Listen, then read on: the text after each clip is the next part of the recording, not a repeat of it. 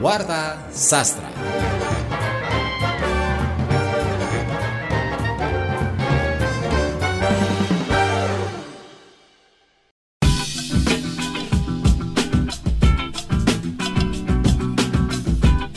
Pernahkah Anda mendengar kisah tentang Siti Nurbaya?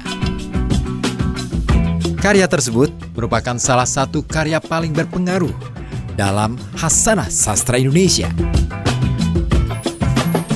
Siti Nurbaya terbit pada periode Balai Pustaka.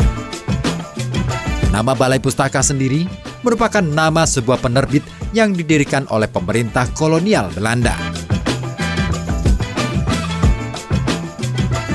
Periode Balai Pustaka dimulai pada tahun 1920 hingga 1930. Andri Wicaksono dalam bukunya Pengkajian Prosa Fiksi yang terbit pada tahun 2017 menyatakan Balai Pustaka atau Kantor Bacaan Rakyat merupakan suatu lembaga penerbitan yang didirikan oleh Belanda tidak semata-mata untuk kepentingan penerbitan sastra. Namun, juga ada suatu usaha untuk tidak menerbitkan karya sastra liar pada zaman tersebut.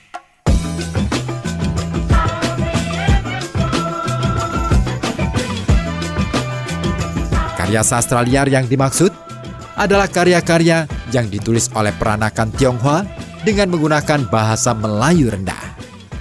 Sementara yang boleh terbit pada periode Balai Pustaka hanya karya sastra dengan bahasa Melayu tinggi.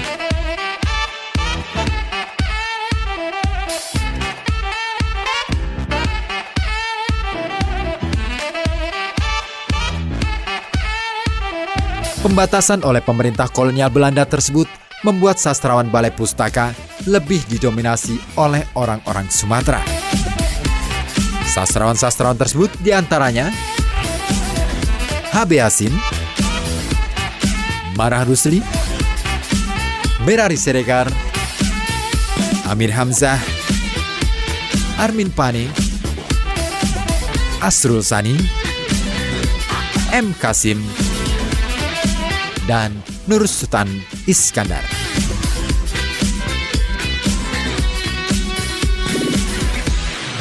Beberapa dari mereka mengangkat lokalitas budaya Minangkabau dalam karya sastranya.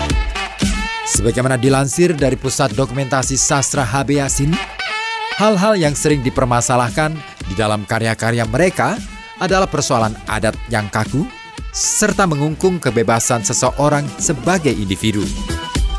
Juga mempersoalkan tentang penindasan hak kaum perempuan melalui perilaku kawin paksa dan kesewenangan kaum tua atau kaum adat pada kaum mudanya.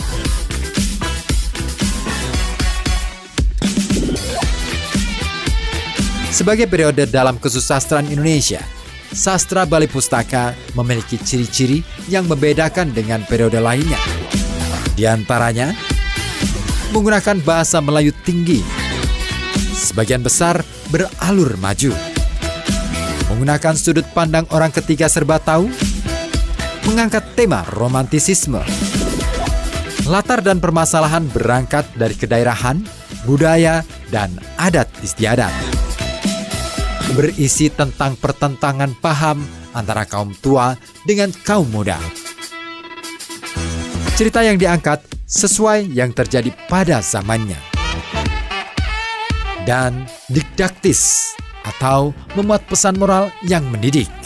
Pesan moral tersebut dapat berupa adat istiadat dan hak asasi manusia.